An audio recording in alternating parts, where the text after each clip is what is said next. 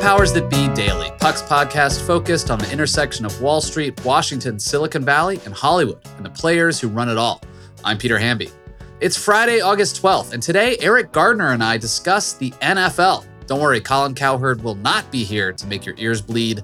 We are talking instead about two legal dramas causing storm clouds over the upcoming NFL season. The league's push to suspend Cleveland Browns quarterback Deshaun Watson for sexual assault allegations, and whether Washington Commanders owner Dan Snyder will face any repercussions for the myriad scandals dogging his franchise.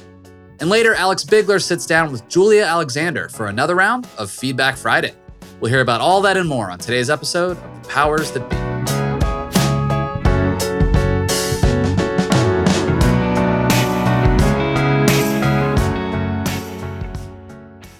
Are you tired of sleeping hotter than hell? I sure am. I sleep hot. There's something crucial about sleep that eludes us when we're too warm, too uncomfortable, and too caught in the web of our own thoughts to drift off. And while curiosity fuels our days, science tells us that cool sleep recharges our nights. That's where ChiliPad by SleepMe comes in. Meet the bed cooling system that elevates the quality of human life through cool sleep. The ChiliPad bed cooling system is your new bedtime solution. I love it. It lets you customize your sleeping environment to your optimal temperature, ensuring you fall asleep, stay asleep, and wake up refreshed. ChiliPad works with your existing mattress. It's a water based mattress topper that continuously controls your bed temperature from 55 to 115 degrees, allowing your body to rest and recover this isn't just about escaping the heat, it's also about optimizing your sleep for better health, more energy, and improved physical and cognitive performance, which I obviously need hosting a podcast. Chili pads are designed for one or two sleepers, so if your sleep partner likes to sleep at a different temperature, or you only need it for one side of the bed, that's okay too, and we know that's crucial. Plus, you can schedule automated temperature changes to trigger deep sleep. But when I'm at home, Chili Pad solves those problems. So trust me on this one. Visit sleep.me slash powers to get your ChiliPad and save up to $315 with code POWERS. This offer is available exclusively for Powers That Be listeners and only for a limited time. Order it today with free shipping and try it out for 30 days. You can return it for free if you don't like it with their sleep trial. Visit www.sleep.sleep me slash powers because you're not just investing in better sleep, you're creating a better life.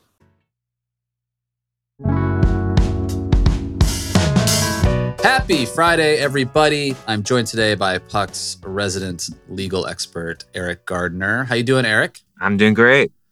Today, we are going to talk to you about law stuff, but we're also going to talk about the NFL and where those two worlds come together. You're an LA Rams fan, I believe. We're not here to talk about Matthew Stafford's elbow, but we are talking about the atmospherics that are going down during the NFL preseason. One of the big storylines, obviously, is Deshaun Watson. The NFL had basically appointed an, an, independent officer, a former judge, who handed down a six game suspension after Deshaun Watson was accused of predatory behavior, borderline assault by like dozens of women. The NFL is appealing that six game suspension, even though they appointed uh, this former judge. Where does this where does this go from here? I mean, it, it, it feels like Goodell is responding to PR. Uh, the NFL isn't necessarily known as a progressive league in any way, certainly not Goodell, but he's trying to up the ante here and punish Watson even more while he's trying to, you know, become the starting quarterback for the Cleveland Browns. Yeah, uh, well, under the collective bargaining agreement that the players made with uh, the league, uh, basically Roger Goodell gets to you know be the king uh, of this. He if he wanted to, he could decide the Deshaun Watson thing by himself. But I guess because of all the public criticism he's gotten over the years about being too conflicted, uh, he decided to appoint an arbitrator. And now that this arbitrator has ruled uh, uh, and really given a light sentence, six games for you know dozens upon dozens of sexual misconduct accusations, it's being appealed to a different arbitrator that Roger Goodell also appointed. So uh, it's a pretty funny process. Uh, the uh, league has pretty much made it known that it wants to suspend Deshaun Watson for at least a, a season, uh, maybe even longer. And uh, I'm assuming that that might happen, and it might happen pretty quickly, considering that Deshaun Watson is scheduled to place um, some preseason games within uh, hours. And so, uh, you know, I we'll see what happens, but I'm sure that that's just going to lead to more uh, fighting uh, if the uh, the appeal results in a longer suspension. I assume that Deshaun Watson and the NFL Players Association will take this to federal court and and uh, try to uh, nix the suspension that way. Well, that's what I was going to ask. Like, what what is Watson's best defense here against the NFL and then the Players Association? Are they worried this sets a dangerous precedent for off the field behavior, uh, you know, impacting contracts and on the field play? The truth is that he doesn't really have that much of a, a, defense. Unfortunately for him, the players bargained conduct investigations with the league. And so, because of the collective bargaining process, because of the Federal Arbitration Act, the players are really hamstrung when it comes to doing much about these punishments. The only thing that they can argue is that the pro- the process itself was tainted, that there was inherent bias. And so if you if you think back a few years to when Tom Brady challenged his suspension mm-hmm. for Deflategate, that's what he was he was basically arguing. Roger Goodell, you know, decided the punishment first, didn't really like behoove the the evidence and the whole process was flawed. And that worked at the district court level. Then the court of appeals took another look and, and upheld uh, roger goodell's penalty. In this instance roger goodell on the first instance tried to be even extra careful by appointing an independent arbitrator. But mm. uh, you know I, he didn't get what he wanted. And now he now he's appointing someone else. So that kind of leads to these future legal uh, fisticuffs that, that are going to happen. And I still th- would favor the NFL ultimately prevailing over this, but not without a little bit of pain. Does this mean that any kind of independent arbitrator in the future is just now neutered? Like this is like he just undercut the whole idea of it, and therefore why would the NFL do this in the future or anyone else agree to be an independent arbitrator? Well, I think that, you know, first of all, if the players have a big problem with it, this, they should you know, in the next round of collective bargaining talks, they should do, actually do something. In the past, they've prioritized other things like financial compensation rather than rather than these punishments. Um, but if this is a real concern for them, they should actually take it up in bargaining.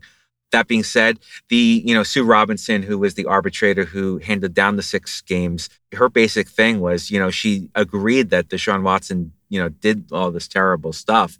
The only reason that she didn't come down even stronger than six games was she said there wasn't much precedent for that, and that the league hadn't really put the players on notice you know. So the other thing that the league could do is is they could say you know if players get into trouble for this sort of thing in the future you're going to get a you know full season suspension.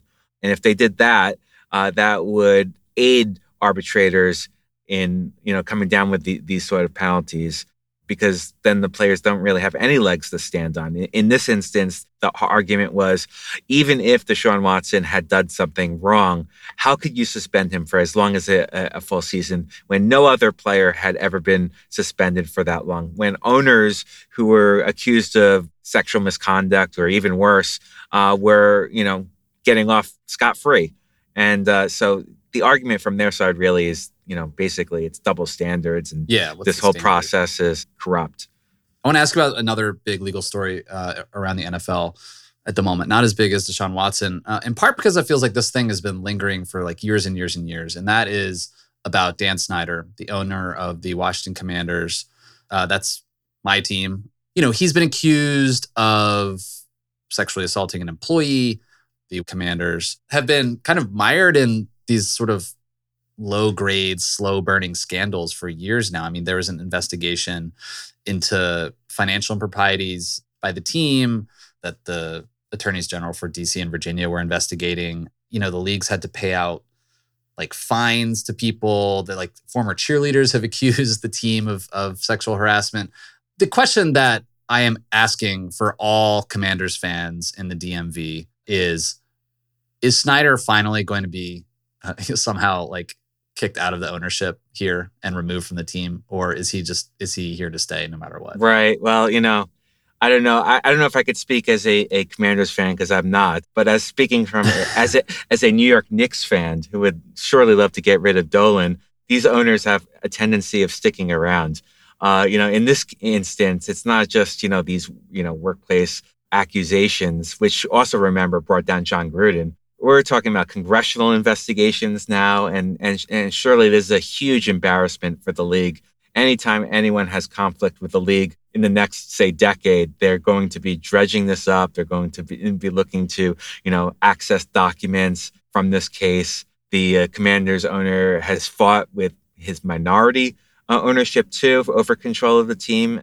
Through all this, he's just survived, and yeah. I, I really think it's just really, really tough to to kick an owner out of the league. Uh, you know, it takes an incredible amount of, of, circumstances. I mean, the last owner I can really remember being kicked out of a professional sports league, I think, was Don Don Sterling, Sterling right? Yeah. From, right from the from the Clippers. If it were to happen, I'm sure there would be a huge legal fight there you know, but you know, the owner and the league is out to protect the the owners, and I think all the other owners would see it as as bad precedent. Uh, they might worry that if they get in trouble, they might lose their own team, so they'll they'll stand behind other owners no matter what happens. And so I, I just think that there's a really difficult situation. Only way Dan Snyder can recover his rep with the fan base at this point would be to somehow figure something out with the city of Washington and and build a cool new stadium where RFK was. I mean, that's like the only thing that people would reward him for, but the city of Washington probably wouldn't do that. Anyway, Eriq, thanks for uh, dabbling in sports with me. Uh, I feel like we often talk about baseball a little bit here, so it's good to talk about NFL with the season approaching. Sure, and and the only uh, Commanders player that I would uh, draft is no, I don't know. I'm just kidding. Not going to offer any fantasy advice here. Well, no, no, no. McLaurin is pretty good. Uh, you know, I don't know. Yes, do not come to our podcast for uh, fantasy advice until we expand into sports, uh, our sports vertical, which will happen one day. I hope. Um, all right. Thanks, Eriq. Have a good weekend. Bye. You too.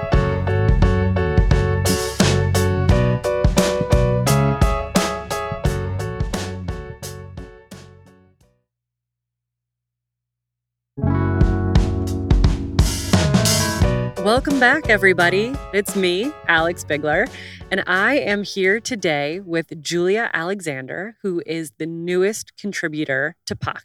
I was super glad when Julia joined Puck. And I'm going to be very honest, Julia, it's primarily because it meant that I could Slack you directly versus sending you DMs from my personal Twitter asking what you thought of like Obi-Wan or the new Andor trailer. Um, but I am just so excited that that you're a part of Puck. And I'm so happy that you're here talking with me today. Aw, I love being here talking with you. So, what I really think is so fascinating about Julia and your work is, you know, data can be used for good and evil, right? Companies can use data to tell whatever story they want to tell and to obfuscate the truth if they want to.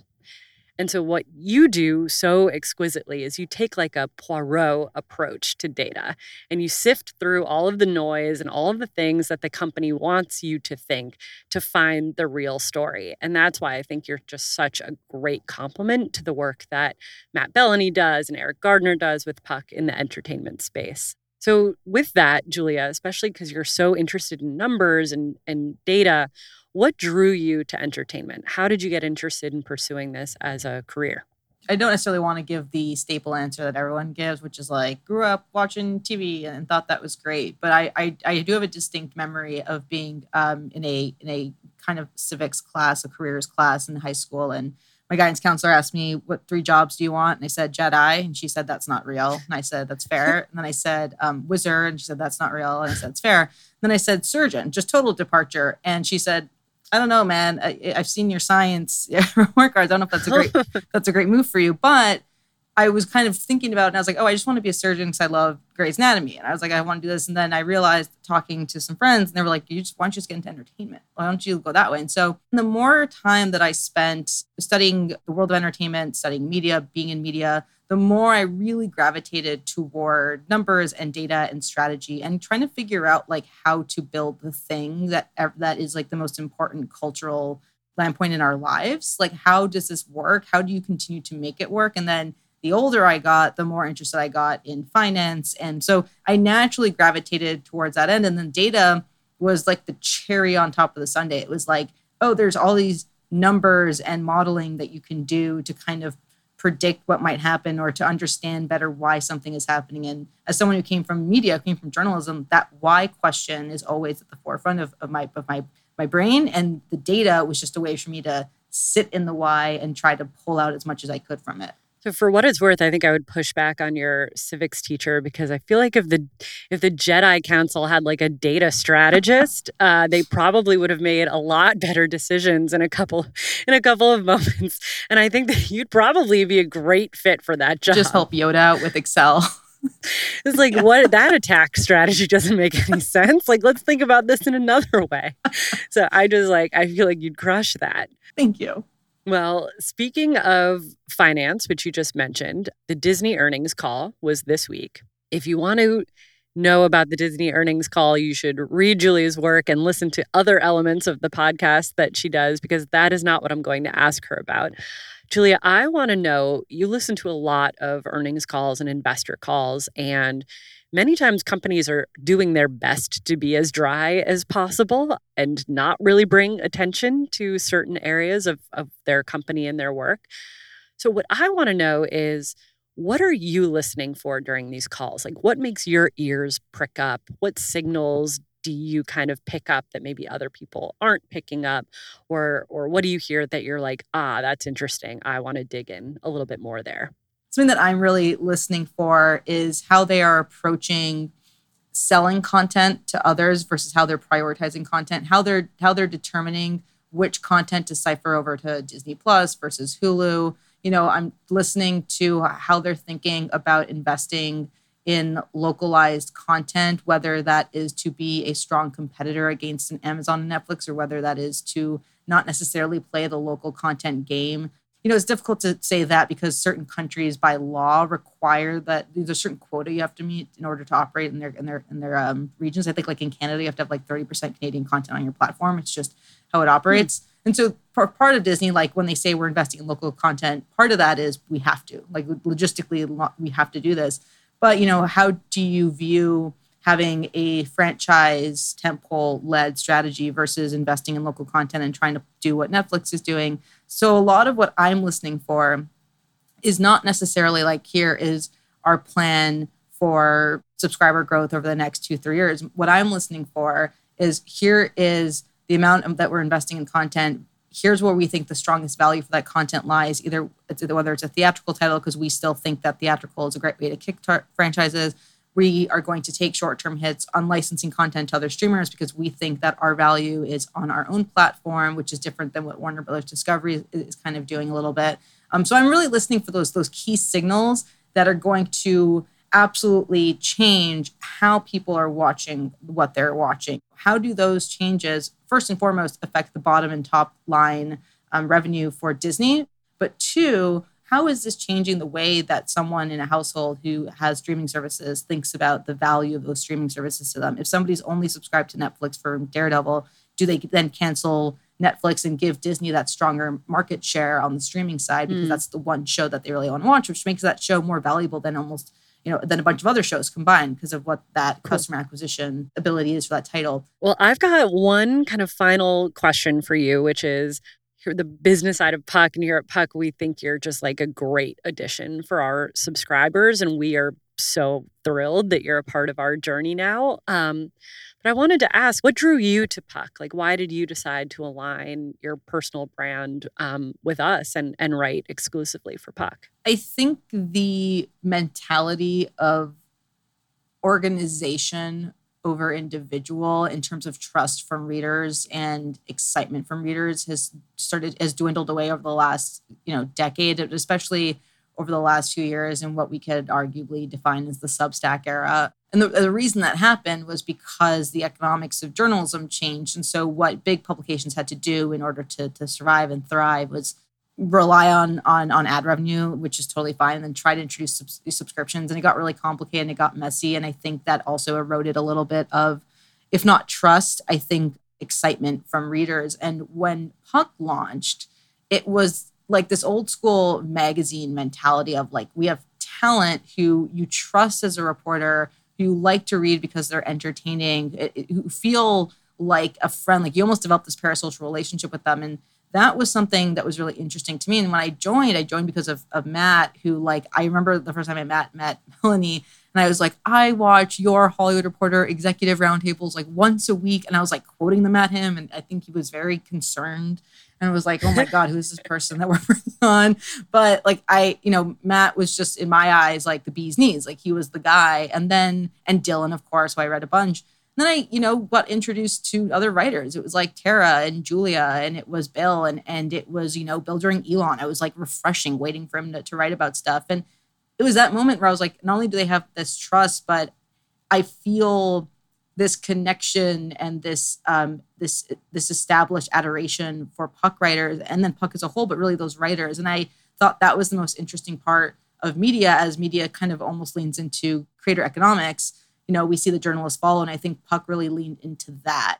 It was the ability to, one, be on a Slack with these writers who I really respect, but two, it was like the idea that this feels like how a certain part of media, not the future of media, I mean, there's scalable websites, but how a future of media that I was really interested in was going to go. And so I thought I wanted to be there for it, be a part of it. You don't need to hear Alex Bigler say the value of the puck bundle because you just heard Julia Alexander say it. So Julia, thank you so much for talking with me today. Stay tuned for Julia and Alex live tweeting the Andor premiere in September. I mean, I love that idea. Thank you.